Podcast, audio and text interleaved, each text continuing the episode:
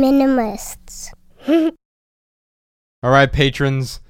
Le- uh, not Leo. Lau asks, "My tendency is to have multiple goals slash directions.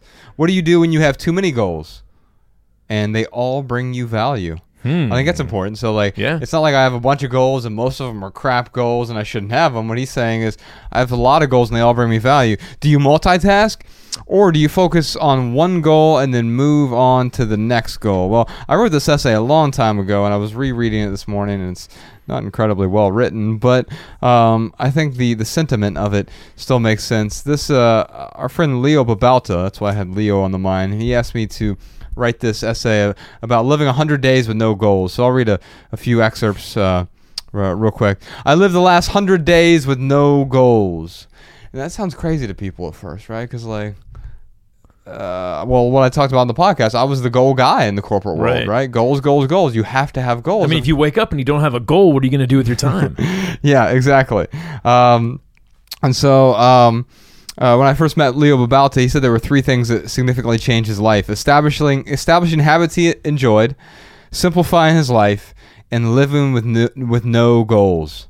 Living with no goals. I was already living the first two. I had established my pleasurable habits and I had simplified my life, but it was difficult for me to grasp the whole no goals thing. The thought of living a life with no goals sounded insane to me. It was counterintuitive, it was scary, and it went against everything I had learned about productivity. In my corporate life of yesteryear, I managed hundreds of people for a large corporation, uh, an organization which I was considered the productivity guy, the goal guy. I met deadlines, I overproduced, I exceeded expectations, I got results. That's why they paid me the big bucks, right? I regularly had umpteen goals in various stages of completion short term goals, long term goals, personal goals, business goals, health goals, financial goals, vacation goals, consumer purchasing goals, you name it. I thought if I crossed enough goals off my to do list, I'd eventually be content. So I worked harder and harder, focusing on every new goal with lapidary, with lapidary precision.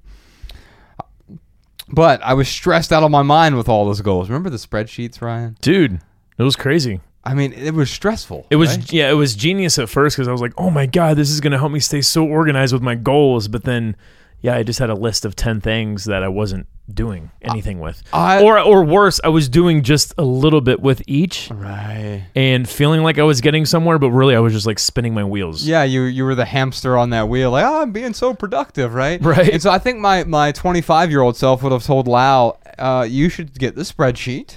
The problem is, Lau, you don't have the right spreadsheet for your goals.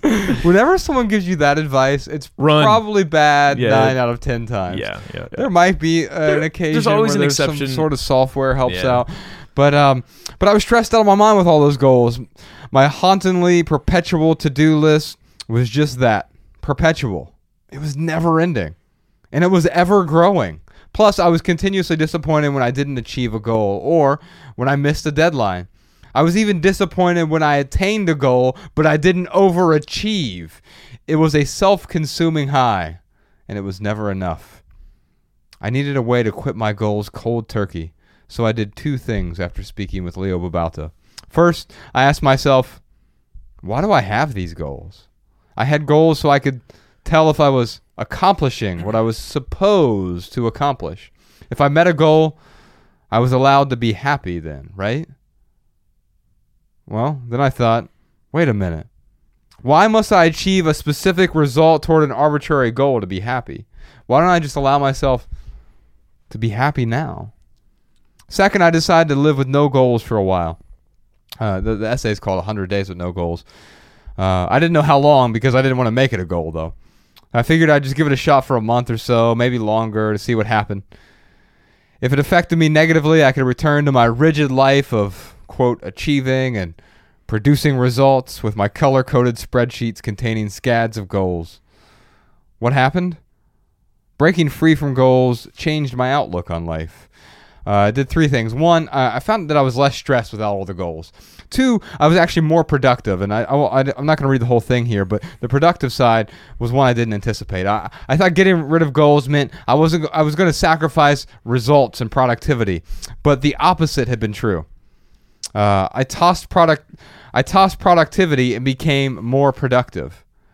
Uh, I've written the best fiction of my life. This was in my, I think I was 30 when I did this. Um, uh, I, I watched our website's readership grow. Uh, it increased significantly. And I met a bunch of new people. And, and what I realized is that, that those 100 days without goals were the most productive days I had had up to that point because I was I was no longer striving for this, this, and this, and this. And instead, I was it doing. sounds stressful just thinking about ten goals. I've got to do this. Golly, yeah. And and, and um, and then I, I th- the third thing I, I realized is that I'm I'm just just happier. So during my, my 30 years on Earth, uh, I've never felt this consistently happy, and I think part of that had to do with the first thing, like it just feeling less stressed, plus the added sort of productivity, if you want to call it that. I wouldn't even call it productivity anymore. I know that's what I called it in this essay a long time ago, but um, eh, I would maybe just call it effectiveness. yeah. Like I feel like I'm more effective with my everyday life. You know, the high standards thing that you and I talk about. Yeah. Well, a lot of times, like we put a goal on ourselves, and let's say uh, it's to write a book, okay? Right. And you know that that has been a goal for the last two years. Well, that third year going into, I'm going to write a book. It's almost debilitating. Mm. Uh, it's almost like uh, you you've set this goal that you thought was achievable. Uh, I haven't got anywhere close to it. Why why would I even bother continuing to try right now? However, if in that situation I was to change my goal from I need to write a book to today I need to write. Mm. Or Yes. this, this week I need to write for two hours, uh, two days a week. Um, i it's much more achievable, less debilitating, and I think to your point, like that is what will help you be more effective. Right, and and, and so what you're talking about there is either chunking the goal or just doing something that will eventually get you toward the goal, Sure. whatever that ultimate goal was, but not worrying about. I mean, the book thing was an example, and in fact, I had uh, uh, three misconceptions about goals here. There are three arguments uh, against the no-goal lifestyle that presented themselves to me in the last hundred days. That's when I wrote this, um, which all three of which I'd like to address. Number one, complacency. Doesn't a life with no goals make you complacent? Well, if by complacent you mean more content, then yes. Otherwise, no, it didn't make me complacent. In fact, the opposite was true. After removing the stress from my life, I engaged in new, exciting endeavors uh, while living a more meaningful life. Uh, number two, growth. Doesn't a life with no goals prevent you from growing? No, I've grown. Con- I've grown considerably in the last hundred days. Uh, I've gotten to the best shape of my life, strengthened my personal relationships, established new relationships, uh, and written more than ever before. I, that was a big one for me. Like without the goals of like this book and this and blog post, blah, blah, blah, it was just like no, no, no. The, the the goal wasn't the goal. It was just to write. Hmm. If and if your goal is to write more, then just write. You don't need the goal at all. Just do the damn thing, whatever it is. Write more, run more, exercise more, whatever. Yeah. And, the, and the third misconception was, well, uh, misconception was, uh, you. s but come on, really, you still have goals. You say you have no goals, but don't you still have some goals like finishing your next book or being happy? Isn't that a goal? Or living in the moment? Isn't that a goal? And it's important to make a distinction here. Yes, I want to be happier, and yes, I want to live in the moment, and yes, I want to live a healthy life. But these are choices, not goals. You can choose to be happy. You you can choose to live in the moment. You can choose to to to live a healthy lifestyle. I don't need to measure these events. I simply need to live this way. As for my next book, I, I intend to. Fin- uh, this is a book I was working on at the time. I intend to finish writing it. I've never worked harder on anything thus far in my life, but I've enjoyed the process of writing it. And this was the hardest line to write in the whole thing. I remember this. And if I never finish, that's okay. I'm not stressed about it anymore Yeah. and being okay with with not finishing it for me was was it gave me permission to sit down and write every day and realize that even if I failed it wasn't failure like it wasn't failure in the the sense that like everyone's going to judge me or whatever it was just like oh that thing didn't get finished or yeah I worked on that and it was a failure in the sense that it maybe maybe the book wasn't done but it was a success in the sense that I sat down every day and wrote Yeah. Yeah, it's you know, it's I think about snowboarding, man. And if I had a goal set to where I was like, you know, I just want to like enter into a snowboarding competition and compete at a certain point. yeah Um, I don't feel like I actually like thinking about having that goal almost makes me want to not ever snowboard again because I don't I don't feel like I would ever be able to get to that point. yeah But what I'll tell you is every year, man, I get better and better and better. And when I get on the hill uh, this coming season, like I know I'm going to be like, "Oh shit, like I've gotten better from last year." Yeah. And and to me like that is that's that's the direction, being a better snowboarder. It's not necessarily a goal as much as it is um reaching towards towards uh reaching towards something. Like I It's think a direction. I mean, Yeah. That, that's all it really is. I mean, I think about the um this the documentary special that we're working on right now. yeah. That thing, I mean, I'm pretty sure it will come to fruition, but right now, like our our uh, our direction is to you know produce meaningful content, to do the absolute best that we can with this film. But our goal is not, well, we got to have it done by this date, and then mm-hmm. we have to sell it to either Netflix or Hulu, and then mm-hmm. we need to make sure that this many people see it, and make sure that you know we have this much revenue from it Right. it's it's more about us um, heading in a direction and whatever comes of it great mm-hmm. Yeah. but but setting a goal especially if it was like okay we need to sell this for x amount of dollars i mean that's uh it's just a huge it, it could end up being a huge letdown Yeah, and it could, it could actually end up being an obstacle for us. Yeah. Right. We during the regular podcast we talked about obstacles, and and obstacles are going to be there, but why create unnecessary obstacles for ourselves, right?